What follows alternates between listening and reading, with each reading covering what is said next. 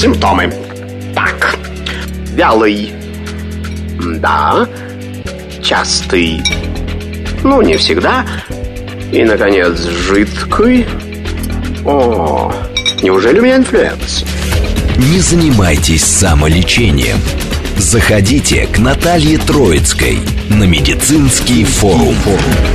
Лучшие доктора отвечают на ваши вопросы.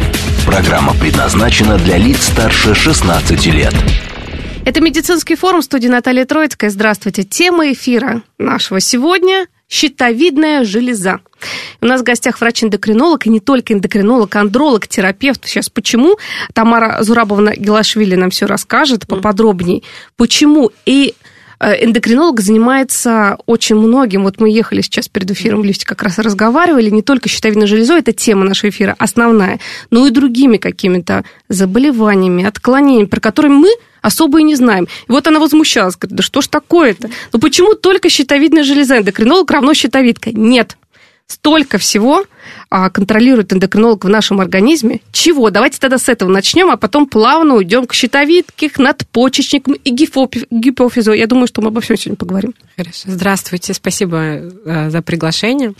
И это, конечно, моя боль, потому что все считают, что мы лечим только щитовидную железу. И самый частый вопрос, который мне задают в соцсетях, это... А к вам с этим можно, там, какой-то вопрос? Меня удивляет, что они задают какие-то банальные вопросы, или задают, лечу ли я диабет. И я вообще в шок, немножко в ступор впадаю от, от таких вопросов. А, смотрите, эндокринология – это вообще наука, изучающая гормоны. То есть а, все органы, которые продуцируют гормоны или зависимы от гормонов, мы все лечим. В принципе, эндокринология – это а, ответвление, от, это терапевтическое а, область, и, естественно, мы должны заниматься всеми эндокринными органами. Поэтому эндокринных органов у нас много, это не только щитовидная железа, но просто щитовидная железа – это самое частое распространенное заболевание щитовидной железы, и у людей на слуху щитовидная железа. И, к сожалению, еще в наше время стараются на всем делать бизнес, и что больше всего денег приносит? Это заболевание щитовидной железы, это детские болезни, потому что родители никогда не будут экономить да. на здоровье своих детей. Это похудение, кстати, тоже, которое относится к нам, к эндокринологам. Но все очередь. бегут к диетологам, да. к психотерапевтам, к нутрициологам. Этот момент тоже мы с вами обсудим uh-huh. обязательно. Вот это и зависит, и эндокринные есть причины, я обязательно к этому тоже подведу. И... это все распространение вот этой вот информации про щитовидную железу в таких объемах, которые она сейчас. То есть многие эти блогеры сейчас пишут книги просто щитовидная железа или еще что-то. Просто это хороший бизнес, потому что распространение заболеваний щитовидной железы в нашей стране очень большое, особенно это касаемо Северного Кавказа. Вот там очень высокий процент заболеваний щитовидной железы. Угу. И получается, что нужно охватывать ту область, где больше всего пациентов. Это ожирение, это диабет, и даже диабета меньше, щитовидки больше. Uh-huh. И вот, вот и вам бизнес, и вот, и вот эта вся информация. А про все остальное особо не рассказывают. Про гиперпролактиномию не рассказывают, про аденомагипофиза, про надпочечники. Сейчас начали говорить про надпочечники, да. про уставшие надпочечники, которые, видно, несчастны. На самом деле у нас устали не только надпочечники, у нас устал весь организм, если уж мы говорим про кортизол и надпочечники, потому что это... над... надпочечниковая усталость, она не связана с эндокринной патологией. Это связано именно с нервной системой. Это вот э, хронический стресс. Ага. И хронический стресс приводит, естественно, к тому, что он постоянно, э, головной мозг заставляет продуцироваться гормоны э, надпочечников. И то есть не, у гормонов вообще в организме есть циркадные ритмы выработки под воздействием чего-то. То есть такие резкие могут быть выбросы, да? А тут под хроническим стрессом то, что должно физиологически происходить только в определенные моменты, допустим, бей и беги, когда страшно, и вырабатывается там адреналин и так далее. У нас получается, что кортизол должен утром вырабатываться обязательно, иначе мы с вами не проснемся. Он прекрасный гормон, но его сейчас вот пытаются сделать каким-то суперагрессивным, и мы его должны почему-то подавлять. Но нет, мы кортизол не должны подавлять. Просто под хроническим стрессом у человека постоянная выработка кортизола, что приводит к усталости не надпочечников, а в целом организма, организма. Снижению метаболизма, к инсулинорезистентности и ожирению. То есть это ком, который нарастает. Но я думаю, что вы, как житель Москвы, прекрасно понимаете, что такое хронический стресс. И когда пациент приходит, и ему говорят, давайте поймаем мы с вами нирвану, Угу. Мне очень странно становится, потому что Москва – это город амбиций, это амбициозный город. И здесь, давайте не будем скрывать друг от друга, если мы немножечко шаг назад сделаем, то нас обязательно переплюнет кто-то и перепрыгнет. И, к сожалению, мы останемся ни с чем. И кушать надо, жить надо, детей воспитывать как-то надо. Поэтому нам приходится столько работать. И если мы будем пациенту говорить, давайте так, это не кушать, это не пить, и вообще про стрессы забыть, с работы уволиться, то это не выход. То есть врач, вообще в целом врач, никогда не должен влезать в личную жизнь пациента, расспрашивать его про работу, только если это связано с какими-то химическими вредностями, которые... На производстве, да, да, да, на производстве. Например. То есть мы не, не должны влезать в, ли, в жизнь пациента. Я сейчас вам такое скажу, я уверена, что вы это много раз слышали, когда гинекологи говорят, родишь – пройдет, выйдешь замуж – пройдет. Это не наша с вами забота. Наша с вами забота – решить проблему, с которой пришел человек. И мы ее решаем с помощью, опять же, психотерапевтов. Это правда. Действительно, очень многие эндокринные заболевания – это последствия заболеваний нервной системы, психического здоровья. Ух ты! Да, это все очень взаимосвязано. То есть психосоматика и очень взаимосвязано с эндокринной системой. Но тут тоже нельзя перегибать и а, все сваливать на психосоматику, да, как многие сейчас и делают. Да? То есть, опять же, я к тому, что во всем надо искать золотую середину и не стремиться в медицине сделать бизнес, потому что, мне кажется, это самое ужасное, что может сделать блогер, врач, то, что вот сейчас происходит, потому что все-таки испокон веков врач – это человек, которому люди доверяют априори. И, к сожалению, после развала Советского Союза мы потеряли это доверие. И, понятное дело, вся страна была в таком состоянии, угу. И каждый выживал как мог. И сейчас вот только начинается вот эта волна, когда мы опять, опять, скажем, возрождаемся в медицине, хотя стоит вспомнить, что наши ученые многое открыли в медицине, и не только в медицине, в космонавтике. И сейчас открывают, везде. Конечно. Да, и поэтому мы, врачи, это такая отдельная, можно сказать, даже каста людей, которая не может никак быть бизнесменами. Потому что бизнес можно делать на чем угодно, но не на здоровье человека. Абсолютно согласна. Мы уже к здоровью переходим, потому да. что мы сейчас обсуждали, так у нас длинная подводка да. как раз к здоровью, о котором мы сейчас будем говорить. Щитовидная железа. железа. Давайте с нее начнем, все-таки пойдем. Орган, который вообще, на самом деле, у нас же э, по йоду эндемичная ситуация, вообще, мне кажется, во всей России, да, и вот да. и, помню, так призывали активно, все, давайте, и хлеб у нас обязательно с йодом должен Ш- быть. В любом случае соль. Нет, йодированная соль. Ну, так у нас как-то все это вяло где-то проходит. Uh-huh. Периодически как кто-то сдает, конечно же, какие-то анализы. Это само собой. Диспансеризацию. Кстати, вот, вот на вашем опыте часто ли приходят люди, которые наблюдают там, с восемнадцати лет ежегодно и гормоны, и Т Т Г, и УЗИ щитовидной железы делают. Либо это у нас называется, когда вот действительно клюнет там жареный петух любой, когда действительно заболит, что-то начнет происходить в организме нехорошее, то бегут. Ну, скажу так, у меня достаточно опыта да. или годы и года именно в эндокринологии. Хочу сказать, что последние два года меняется ситуация кардинально в лучшую сторону, потому что люди начали, наконец, просто приходить. Когда я спрашиваю, что вас беспокоит, я просто пришла на осмотр. Думаю, не может быть, надо же, слава богу. Чтобы я всегда им говорю, моя задача как врача, вот вы сегодня пришли, мы с вами назначили исследование, исходя из вашего анамнеза и жалоб. В следующий раз приходите, ставлю диагноз. Лечение, до свидания, если у вас ничего нет. Потому что вот эта вот тягомотина с пациентом, я это тоже не люблю. Я считаю, что если я вам не смогла помочь на первых двух консультациях, ну, если это не какое-то серьезное хроническое заболевание, да даже, даже если и так, то да. все равно две-три консультации, то или я вам не подхожу, или вы не выполняете то, что я вам говорю. В любом случае надо искать другого специалиста. Вот, потому что врач-пациент – это тандем, это, это великая вещь. Если есть доверие, если есть выполнение всех, на самом деле, рекомендаций, то все будет хорошо. Да, все будет хорошо, и, конечно, еще от врача зависит. Опять же говорю, если мы не будем уходить в бизнес, когда пациентов постоянно заставляют туда-сюда вот ходить по пятьсот раз. Поэтому я вот хочу сейчас, чтобы на радио люди услышали. Врач не должен вас заставлять миллион раз к себе приходить. И лишних анализов тоже сдавать. И лишних анализов тоже Вот нет. самый волшебный анализ по щитовидной железе – Т Т Г? Т Т Г. Да, все остальное это уже дополнение. А по поводу щитовидной железы, да, uh-huh. на самом деле вообще везде по-моему, кроме России и Украины, соль йодированная на выбор для нас идет в магазинах. А везде в других странах йодированная соль – это априори. То есть вы покупаете уже йодированную соль. И, пожалуйста, не путайте ее с гавайской солью, там, я не знаю, с морской солью. Если на соли не написано, что она йодированная, значит, ага. она не йодированная. А все это остальное – это, ну, это уже на ваш вкус и цвет, маркетинг, бизнес и так далее. Угу. А, что касаемо щитовидной железы. Да, эндемически мы действительно находимся... У нас есть все-таки этот йод-дефицит в стране, но он не такой и не в таких масштабах, как был раньше. И говорить о том, что заболевание щитовидной железы, оно возникает, потому что вот этот вот жесткий йододефицит, ну, послушайте, в нашей стране вы редко встретите какие-то углы, где... нищета, голод, и как-то как в Африке, допустим, было бы, да.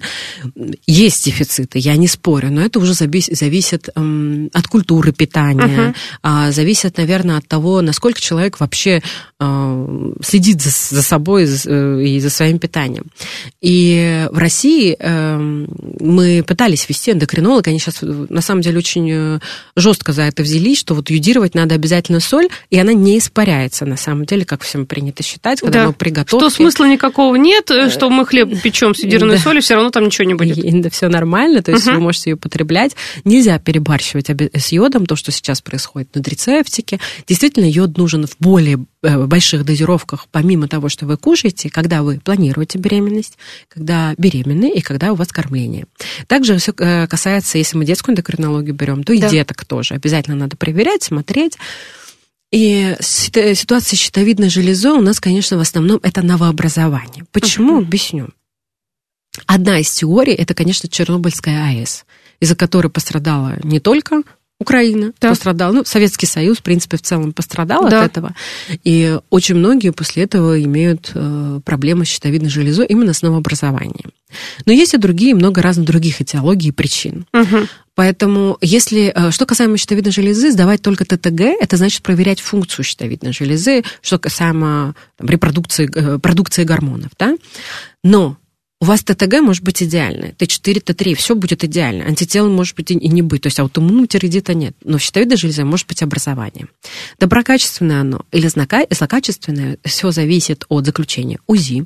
Если э, то, на, это новообразование до одного сантиметра, мы не имеем права его делать биопсию только в редких э, ситуациях по консенсусу. Мы смотрим, если у нас есть какие-то серьезные подозрения.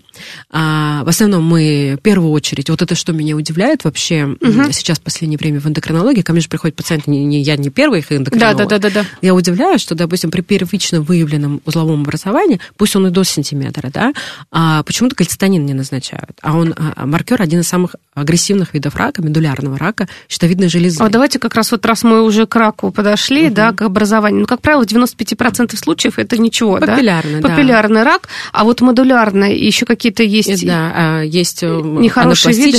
Рак, это очень да. серьезные такие заболевания. Да, но на самом деле не все. Да. Их процентность очень маленькая и медулярного. И вообще, если мы ставим, допустим, медулярный рак по кальцитонину, да. это вот как раз клетки в щитовидной железе, которые продуцируют кальцитонин, и он все высокий, все, мы уже определяем, что это рак, значит, мы делаем биопсию. Там очень долго, на самом деле, процесс, потому что нам самое главное не ошибиться да. в, по постановке диагноза, то мы обязательно делаем генетический тест на МЭН-синдром. Это множественные заболевания эндокринной системы, это могут быть опухоли в разных местах. Я сегодня не буду с вами научным да. языком говорить, ага. говорить для людей. Да. И... это довольно-таки редкое заболевание. А так, когда ко мне приходят, и, естественно, вообще, когда человек слышит слово «рак», все, ему уже плохо. Причем какой рак? Да, уже никого не, не касается, волнует, да. уже все. И... да вообще, знаете, когда... на самом деле медицина, быть врачом очень сложно, потому что ты должен дифференцировать, какое психическое состояние у пациента, чтобы вот выявлен узел. Угу. И в некоторых ситуациях можно даже особо не говорить, что это узел, если ты уверен в том, что он там доброкачественный, потому что у пациента начинается фобия, и он ходит каждые три месяца делать УЗИ этого несчастного узла. И все, он уже себя запрограммировал на то, что все плохо, жизнь кончена. А есть те, которые адекватно реагируют. И поэтому врачу нужно понимать, разобраться каким, еще. Да, потому что есть гипердиагностика, и эта гипердиагностика, к сожалению, с одной стороны, это прекрасно, мы можем на ранних стадиях что-то поймать, а на другой стадии человек уже впадает в такое состояние, не у всех стабильная психика. Да, конечно, так. Нет, с этим надо быть очень аккуратным. Поэтому, если мы выявляем узел в щитовидной железе, первое, что должен э, взять, э, направить эндокринолог, это кальцитонин. Если кальцитонин в норме, мы просто узел наблюдаем, если он менее, менее одного сантиметра. Если же он более одного сантиметра, по всем клиническим рекомендациям мы обязаны сделать биопсию. Еще раз всем скажу, это не больно, ребята, это не больно. А еще, знаете, какой самый главный миф? Если вдруг тонкоигольная эта биопсия да. произойдет, все, теперь родится рак, сто процентов, без да. вариантов, не сейчас, но через год. Да. Поэтому и боятся, до победного боятся. Это вот идти, этот миф откуда-то пошел? Я не знаю, но он до такой степени распространен, что его не искоренишь просто. А, уже почти мы стараемся искоренять его. Просто дело в том, что люди немножечко путают. Онкологических заболеваний бывает много. Они разные. Если мы конкретно про щитовидную железу говорим, нет. Если узел доброкачественный, он и будет доброкачественный. Если же он злокачественный, мы сделали биопсию, он не превратится в злокачественный, он есть сегодня уже злокачественный. Но есть еще нюансы. Смотрите, если мы, допустим, сделали... касаемо лечения, допустим, так. этих узлов. Да, если мы сделали с вами биопсию и определили, что это коллоидный зоб, все прекрасно, нормально, мы просто за ним наблюдаем, что бывает, в принципе, в девяноста процентов да, в пяти процентах исследований, это еще не значит, что мы не можем дойти до хирургического лечения, потому что если узел, доброкачественный узел тоже может расти. И это не говорит о том, что он превращается в злокачественный, или это не говорит о том, что он сегодня там, потенциально опасен. Это говорит о том, что когда э, узел будет разрастаться, сама щитовидная железа тоже она будет увеличиваться на фоне этого узла. Так. И узлы могут давить на близлежащие органы, на ткани, что приводит к тому, что другие органы тоже будут функционировать неверно. У нас рядом с вами и пищеводы, и гортань, все вместе, все, все функционирует, лимфоузлы и так далее. Поэтому здесь у нас уже другой вопрос возникает. Потому что у меня бывают, и были пациенты, есть, и будут, я думаю, такие, знаете, которые вот идет человек, и вот за километр видно, что у него там просто огромнейшая щитовидная железа. Просто там такие узлы и вообще там такое. Она уже, вся узловая до такой степени. Просто. И там да. даже вены уже все, уже все видно. И... говоришь пациенту, вы знаете, это, но все-таки это удаление, да, мы должны понимать, что это не косметологическая какая-то, косметический какой-то дефект, который вас беспокоит, а это конкретно уже патология и вредно для вашего организма. Она же может задушить в любом, в таком случае. У них чувство удушья, конечно. Голос меняется, перш... так же не только удушье, если у нас такая большая щитовидная железа, да. то она может привести к тому, что пища плохо будет проходить в пищеводе, наш пищевод тоже будет давить. В итоге пациенты начинают искать альтернативные выходы исслед... лечения, значит, йод там чуть ли не тысячи микрограмм в сутки, там еще что-то, нутрициология, БАДы, превентивная медицина. Ну, куда-то а, уходит вообще в ту сторону, биопсии, что... а, спиртовые какие-то склерозирования и так далее, и так далее. То есть О. очень много разных, да. Но на сегодняшний день, вот на сегодня, на две тысячи двадцать третий год, если бы у нас были другие методы, зачем нам от вас их скрывать? Еще раз хочу пациентам сказать одну вещь, то, что опять же, вот вы говорите миф про то, что да. сделали биопсию, всем кажется, что в рак превратится. Угу. А есть еще миф, что все хирурги хотят отрезать, потому что это деньги получают.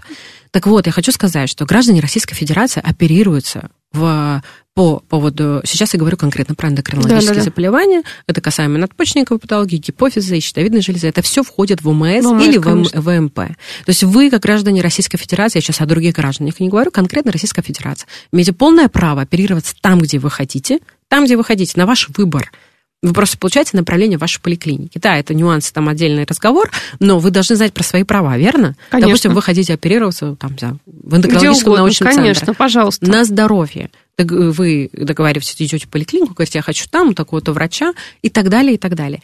И хирург, у меня муж хирург, я uh-huh. хочу сказать, что вот эти гроши, которые с ОМС нам идут, поверьте, мы на них не, не живем. Поэтому есть определенная зарплата, и она не складывается.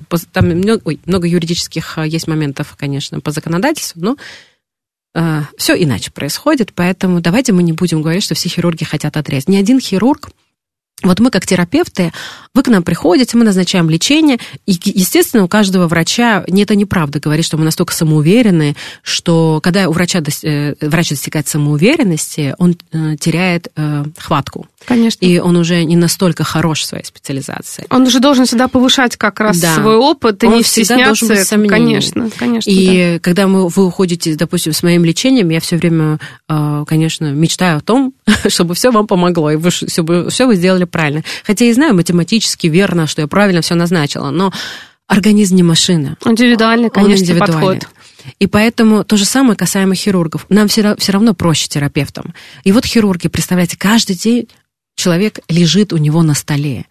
И каждый вот этот взмах его скальпеля – это риск смерти пациента на твоем столе.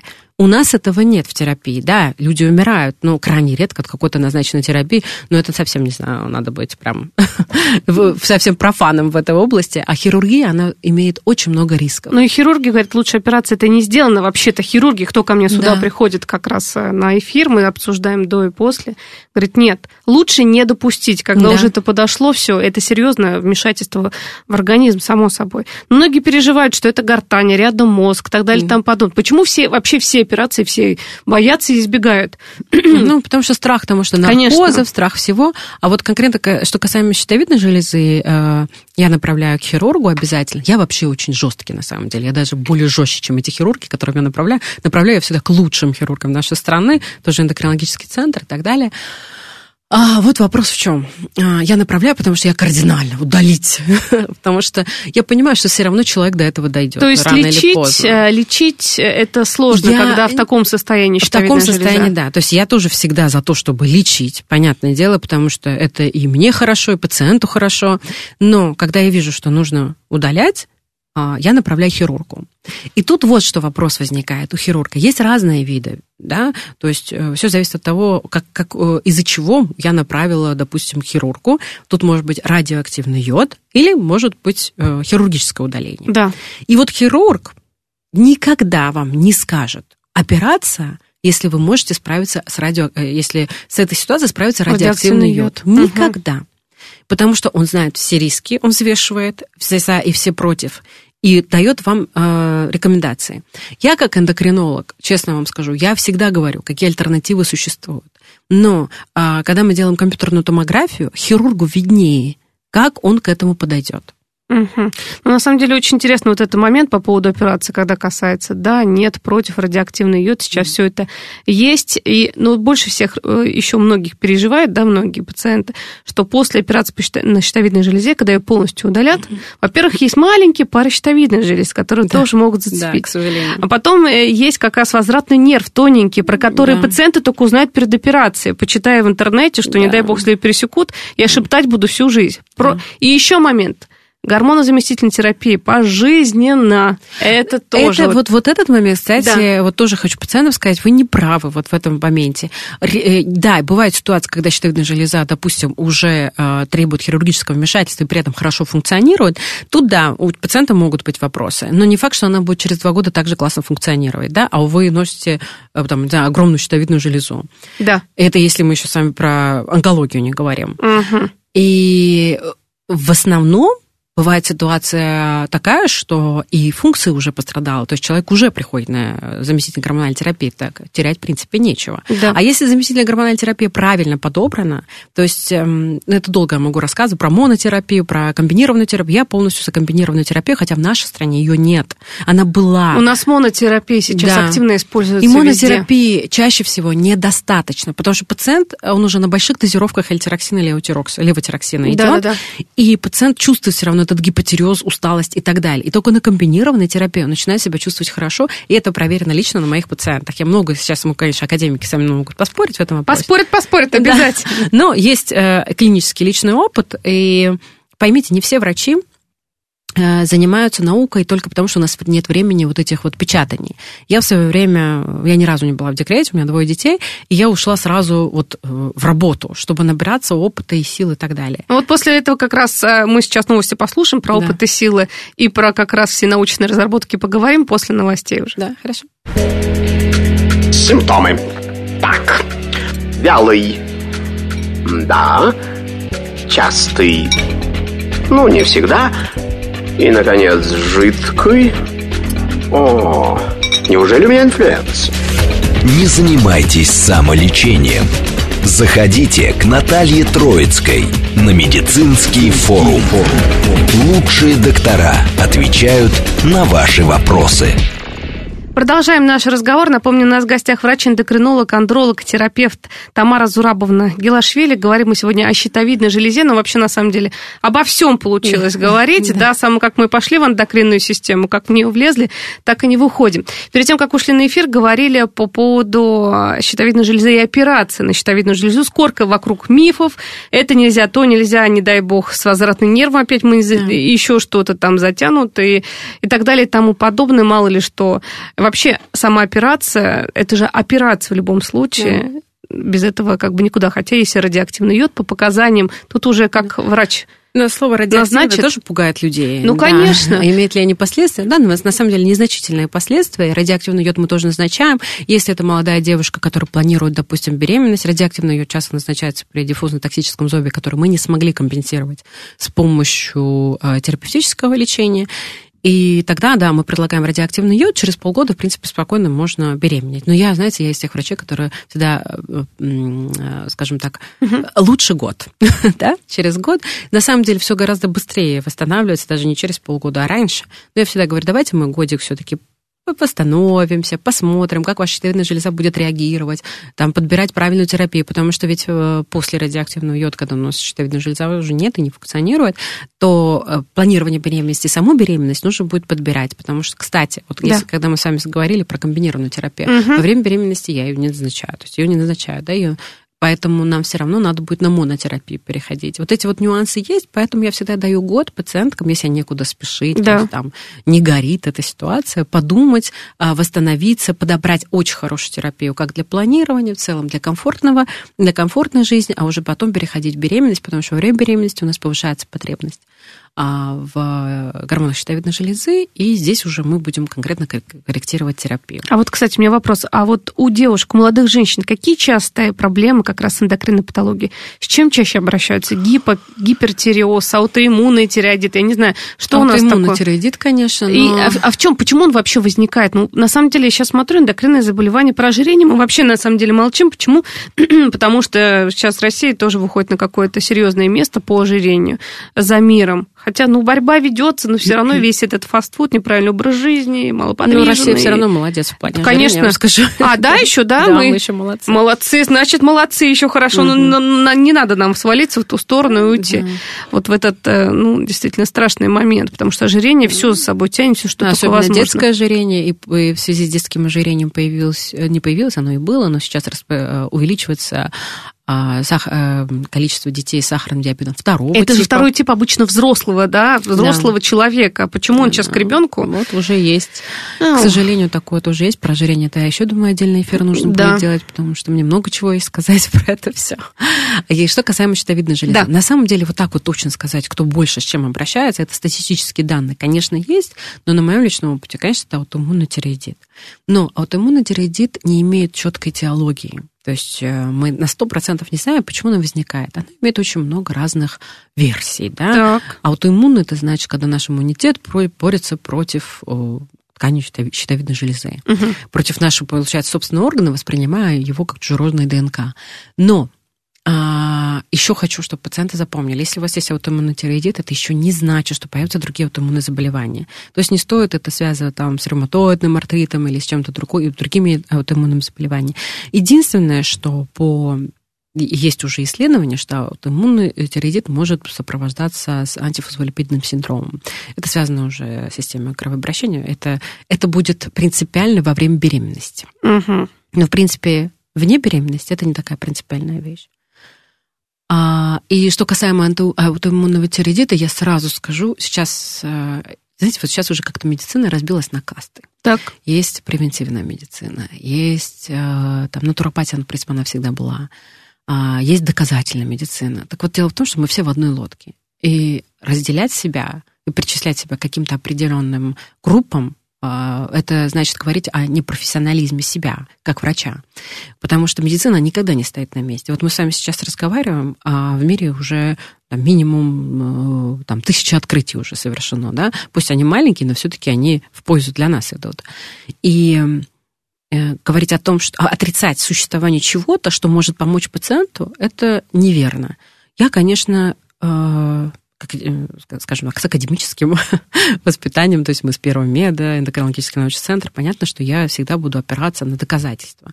Но исследования могут быть разные. Мы точно не знаем, как они были проведены, поэтому личный опыт тоже имеет большое значение. И я всегда э, слушаю все стороны. И вообще считаю, что если пациенту что-то помогло, для меня какая задача? Чтобы пациенту стало хорошо. Да, чтобы он поправился, конечно, да. Выздоровел. И когда мне говорят, что эффект плацебо и так далее, да, эффект плацебо есть, но тридцать процентов это не такой маленький. Опять же, это о чем говорит? Это о силе внушения психосоматики. А иногда, вы знаете, бывает такая ситуация, если пациент, допустим, не сошелся с врачом, а врач может быть гениален, просто гениален. Я знаю таких врачей. Просто невероятные, вы знаете.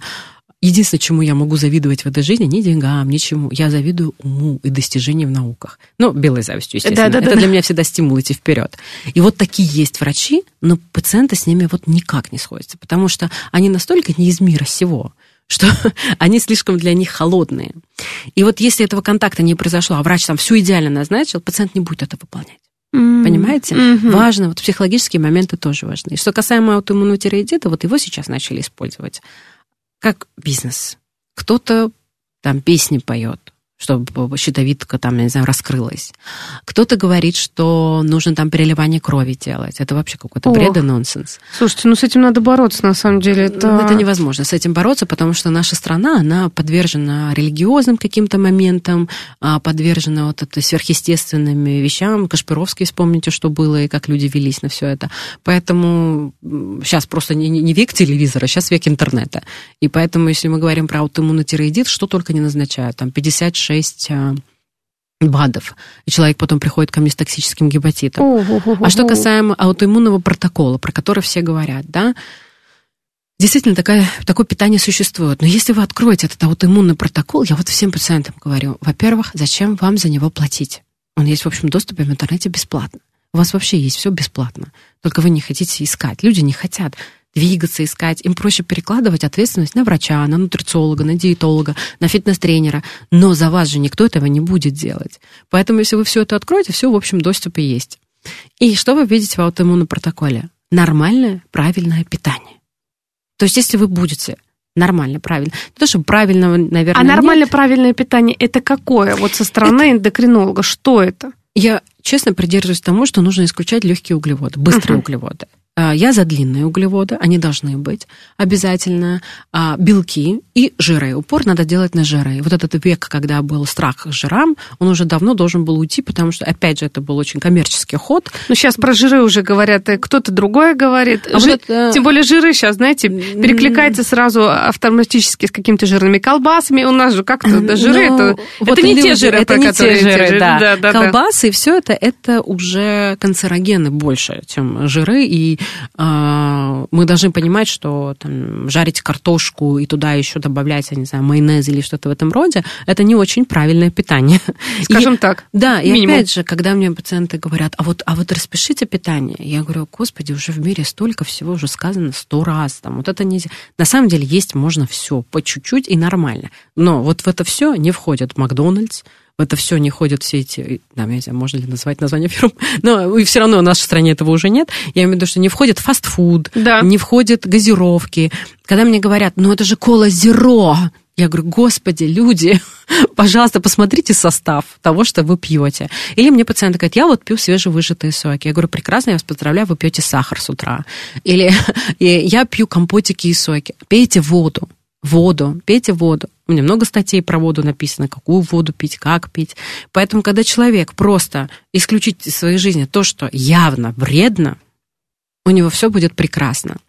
Антитела могут повышаться, когда вы болеете, вирусная нагрузка, бактериальная нагрузка и стресс. К сожалению, щитовидная железа очень подвержена восприятию психосоматики. То есть, если какой-то стресс, а тем более хронический, есть, и антитела повышены, это не значит, что все. Да, это рак не... и так далее, там подобное. Абсолютно нет, антитела Потому никак не определяют сразу рак. Как-то это у нас вот переживает по этому поводу, антитела нет, растут. Нет. Они могут э, снижаться, полностью уйти не могут, если у вас аутоиммунный тиреоидит. Бывает такое, знаете, э, такое затишье, uh-huh. но они все равно появятся.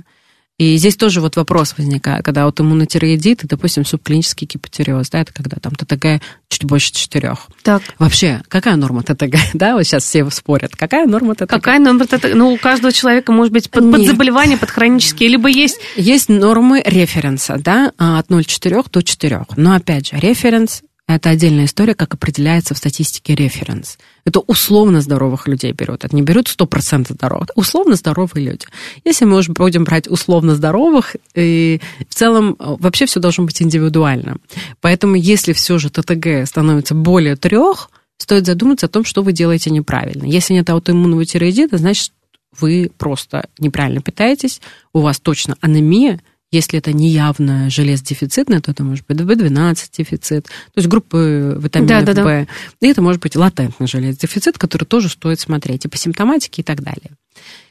Щитовидная железа, на самом деле, функция щитовидной железы очень восприимчива вот, к анемиям, железодефициту и, так, и группам и витаминов В. Мне кажется, они взаимосвязаны даже очень часто. Да. Анемия, щитовидка, щитовидка, анемия. Почему? Поэтому, если вы видите, что куда-то двигается Т Т Г вверх, то надо проверить другие системы. Это не потому, что щитовидное железо какая-то беда происходит, а потому, что вам нужна срочно поддержка организма. И э, вопрос о том, вообще, можем ли мы питанием что-то изменить в щитовидной железе, э, так вот, я думаю, что я уже на него ответила, что, в принципе, это касаемо не щитовидной железы, это касаемо всего организма. Если вы измените свое питание, включите физическую активность, поддержите мышцы шеи, кстати, тоже, которые влияют на щитовидную железу, на кровоснабжение щитовидной железы, то тогда у вас не будет проблем. У всех все говорят, у меня болит спина, да, у меня да. болит шея. Она у вас болит, потому что мышцы у вас атрофированы практически, потому что мы их... Их не... просто нет иногда, просто мышц. Практически нет атрофии, да. И, ну, не атрофии, да, это же да. сильно, грубо, да. но все же вот когда слабость мышечная происходит, вот потом все проявляется. То есть к нам уже приходят с последствиями. А причин уже никто не хочет лечить. Коленки болят, спина болит, то болит, все болит. Мы им говорим, идите на спорт. Ну как, у меня же коленки болят. Ну, ну это вот есть... так все, да. Вот одно за другое цепляется и понеслось. Вот это мы сейчас к ожирению идем, на самом деле, такими темпами по разговору. Почему? Потому что... Гиподинамия. Гиподинамия. Да, и от ожирения еще, вы знаете, конечно, каждый человек, я думаю, что мы с вами не исключение, я хоть и эндокринолог, но всегда думаю, господи, ну когда же вы уже создадите, создадите что-то такое, что выпил и забыл. Конечно. Все это ожирение. Все везде рассосалось, все да. стало хорошо, прекрасно. Потому что я понимаю, что, ну, конечно, когда очень большой. Причем он набирается вот этот лишний вес постепенно. Иногда человек не чувствует, что не, иногда... он же подошел к такому серьезному. Ну, вы знаете, на самом деле весу. Бывает, что и резко набирает, но у человека, если он резко набрал вес, это может быть эндокринная патология. А вот, кстати, как понять, эндокринная патология резко поправилась у человека, либо это действительно... Сходить к врачу. Поведенческие нарушения какие-то в питании, булимия и какие-то вообще нарушения. Более восемьдесят процентов обращений ко мне как эндокринологу по поводу избыточного веса и ожирения не имеют абсолютно никакой эндокринной патологии. О-о-о. То есть эндокринная патология – это лишь последствия избыточного веса и ожирения. Когда мне говорят про инсулин, инсулинорезистентность, да. еще раз хочу что сказать. Что это такое инсулинорезистентность? Это... Расскажите нам Я всем. Я сейчас вам скажу. Это uh-huh. последствие ожирения. Это то, что вы на протяжении длительного времени заставляли свой инсулин часто и много вырабатываться на ваши перекусы, на ваши постоянные углеводные пищи. И потом уже просто чувствительность к глюкозе, она пропадает у инсулина. И наш сахар, вместо того, чтобы быть... уже в тканях там, головного мозга, мышц и так далее, отлагается в жир. Mm-hmm. И мы вот так с вами медленно, но верно переходим в ожирение, а далее можем перейти в сахарный диабет второго типа. Oh-oh-oh. Поэтому инсулинорезистентность. Мне yeah. всегда человек пытается, не сто процентов, но девяносто девять процентов людей пытаются переложить ответственность на врача. Вот у меня инсулинорезистентность, и я не худею, а вы ничего не хотите делать. То есть ничего это что значит? Что я говорю, коррекция питания нужна. Надо заняться все-таки спортом. Пусть это не будет... Там, ну вот какой знаю, минимальный спорт вы можете предложить, ну вот на самом деле пациенты каждый предлагать. День по восемь-десять тысяч шагов. Всё. Вечером, да.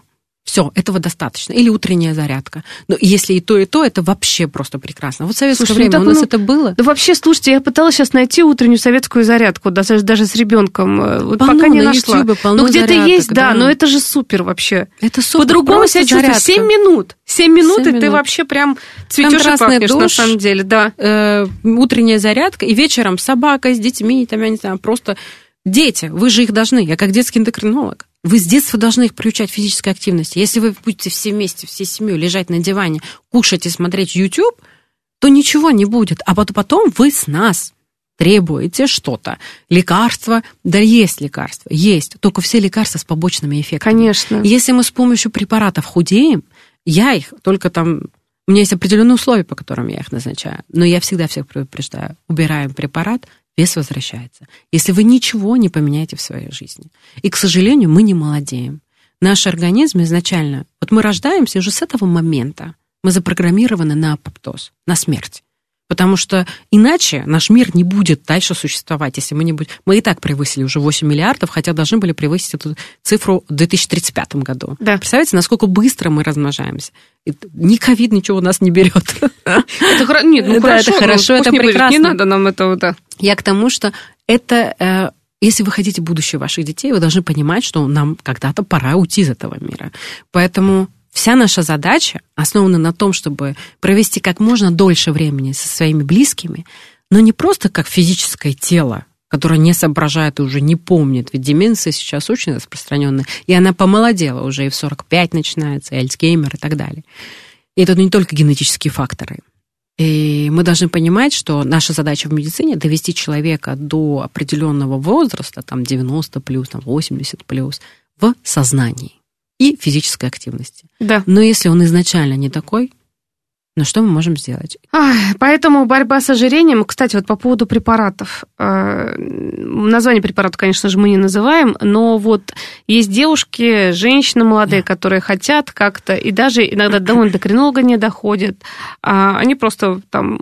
Да, сейчас бум этого препарата, да, я да, знаю, да. о каком вы говорите. Сейчас бум этого препарата, я уже устала про этот препарат говорить, я уже во все наши СМИ уже написала не одну статью. Я... Везде, кстати, эндокринологов задают этот, эндокринолог задает этот вопрос, потому потому что люди начали самостоятельно его покупать. Сейчас вообще дефицит его по всему миру. Есть такой препарат, он достаточно хорошо помогает похудеть, только есть нюанс. Во-первых, худеет, худеет не только жировая масса уходит, но и мышечная масса уходит. Угу. И когда на этом препарате сразу видно, что человек на этом препарате похудел, там все у него, многие наши звезды шоу-бизнеса его очень любят. И, естественно, когда уже звезды начали о нем говорить, блогеры везде о нем говорят, мировые звезды о нем говорят, люди думают, а почему нет, почему, чем я хуже? Да? Да, я просто сравниваю, знаете, этот момент, когда вот раньше тоже всякие БАДы были, да, таблетки для похудения, каких только не было. И это не только вот там уколов касается, угу, которые там в живот, да, вот да. эти препараты делаются, которые для диабета были на самом деле разработаны, но и побочный эффект как похудение. Метформин вот этот, э, который да. прописывают, кто-то ну, витамин. Метформин, я вам хочу сказать, что, наверное, самый безобидный из всех этих категорий, и мы его используем часто при инсулинорезистентности, чтобы хоть как-то помочь пациентке. Ну, кстати, что... он помогает. Ну, в каких-то не, случаях, либо помогает, нет. Помогает, я не Но, спорю. Но, опять, не самостоятельное назначение, само, да. только-только-только через да. врача эндокринолога. Только через врача, и мы должны понимать, что при приеме метформина не усваивается группа витамина В, и также, кстати, по поводу этих уколов, то же самое, абсолютно не усваиваются витамины, а могут, может привести к аллопеции, к раку щитовидной железы, к панкреатиту и так далее, и так далее. Когда мне говорят, что клинические исследования уже проведены, их было много, послушайте, есть отдаленные результаты. Их еще пока достаточно нет. И я лично на своих пациентов очень много вижу и депрессии, и бессонницы, и так далее, и так далее. Но если человек, если дело, понимаете, угу. бывает ожирение, которое приводит гораздо опаснее, допустим, чем препараты. Да. То есть у апноэ ночной человек может умереть. И есть еще такие состояния, знаете, у, вот человек находится в депрессивном состоянии, ожирение, на самом деле, больше процент ожирения – это расстройство пищевого поведения. Да. И вот поэтому психотерапевт обязательно нужен. С эндокринологом психотерапевт должен сотрудничать, потому что без, э, если психотерапевт не убирает расстройство пищевого поведения, они даже на этих препаратах умудряются есть. А еще у нас есть бариатрические операции, да, которые сейчас тоже стали модными. Они считают, что отрезок, отрезать там, грубо желудок, говоря, да. Да, участок желудка, это нормально, но они забывают о том, что есть участки в желудочно-кишечном тракте, которые как раз продуцируют необходимые нам гормоны. Поэтому, еще раз говорю, если есть ожирение, которое может привести к смерти пациента, естественно, мы выберем эти варианты. Они в клинических рекомендациях есть, мы имеем полное право. Но вот так вот поголовно всем, ну, человек не исправил расстройство пищевого поведения, человек не исправил свой образ жизни, да. Бариатрические операции, к сожалению, все возвращается. Когда мне говорят, у меня все так замечательно, все прекрасно, это те, кто прошел там два, максимум три года после операции. А далее они навсегда становятся нашими пациентами. Витамины не усваиваются, волосы выпадают, постоянная анемия, может быть и тошнота, рвота и так далее, и так далее. То есть очень много нюансов. И опять же, препараты тоже. Если человек решил взяться за этот препарат, но параллельно он прям занимается спортом, у него там питание, все как надо, то у него все получится. Ну, и то он есть он идет по этому пути и не слезет с него. Все уже. Он пошел, да. Осознанно он к этому. А если, знаете, как колоть его, а кушать пиццу, с, я не знаю, с чем-то, запивая это колой, то, увы, результата вы не увидите. Точнее, вы увидите все-таки там плюс-минус, но все это вернется. И еще большей степени, чем было изначально. Вот мы сегодня о многом чем говорили, да, mm-hmm. вот сахарный диабет второго типа немножко так коснулись стороны, mm-hmm. хотя на самом деле вот по последним исследованиям э, очень многие заболевают именно сахарный диабет второго типа взрослые у нас и в Москве, и yeah. в других регионах России. Ну, просто вот даже не знают, что они болеют, а случайно mm-hmm. сдают где-нибудь гликированный гемоглобин mm-hmm. перед операцией, mm-hmm. либо глюкозу, а там цифры зашкаливают. Mm-hmm. Вообще, почему такая тенденция? Опять же, неправильное питание, опять же, мы все к диподинамии, все вот туда да. входит, в ту сторону, потому что генетика-то тут уже, мне Нет, кажется, вообще роли. Генетика тоже играет роль, потому что как раз диабет второго типа в первую очередь играет генетика роль, угу. потому что у меня есть пациенты, которые двести плюс килограмм, но при этом у них идеальные сахара. И, то есть не всегда ожирение приводит к сахарному диабету, но может привести, да. Поэтому, кстати, сейчас очень много социальных э, программ, да. где на улице стоят э, там палатки, если я не ошибаюсь, где брют сахар. Каких-то, да, гликированный да. гемоглобин как раз был такой исследование. И вот да. момент угу. был с ковидом, когда говорили, что ковид приводит к диабету второго типа, это еще надо доказать, да. но просто ковид... наверное, неправильно будет сказать, но я все же скажу. Так. Я уже говорила на телевидении, это не вырезали, ага. что ковид сделал один огромный большой плюс, что люди начали следить за своим здоровьем. И изначально, то есть профилактика пошла. То есть если они до этого ни разу не были у врача, и во время ковида у них выявился сахар высокий, это не значит, что ковид привел, это значит, что у них уже было, может быть, когда-то. Uh-huh. Просто они не доходили до врача, а ковид заставил людей прийти к врачам. И сейчас эта тенденция, вот, может быть, оно для этого и нужно было нам, чтобы мы понимали, что нужно приходить не когда что-то там кольнет, да. а когда э, раз в год достаточно проходить исследование, если вас ничего не беспокоит. И мы выяснили, а лучше какой... раз в полгода. Да, мы выяснили, какое исследование. Вот, что стоматолог касаемо... в первую очередь, да. да? Это вообще боль всех. Потому что, говорят, стоматологи это дорого. По сути, дорого, когда уже запущено. Uh-huh. Вот это еще раз дороже. Я вам говорю, экономнее сходить к стоматологу раз в полгода. Чистки там и так далее. Это уже вам стоматологи расскажут. Далее, это гинеколог у женщины, уролог у мужчин. Как часто вы слышали, что мужчины ходят к урологу? Крайне редко. ПСА не все сдают после шестидесяти, да, да, да, да, да. А молодые так вообще не хотят ходить. Естественный терапевт и эндокринолог. Вот эти пять специалистов, которые у вас должны быть. Все остальные, это уже, если мы что-то выявим, тот же гастроэнтеролог и так далее, это при выявленных патологиях, потому что терапевт, он должен поставить диагнозы. Спасибо, Спасибо большое. Спасибо. Очень было интересно. Благодарю. У нас в гостях врач-эндокринолог, андролог, терапевт Гелашвили Тамара Зурабовна. Спасибо большое. Спасибо вам.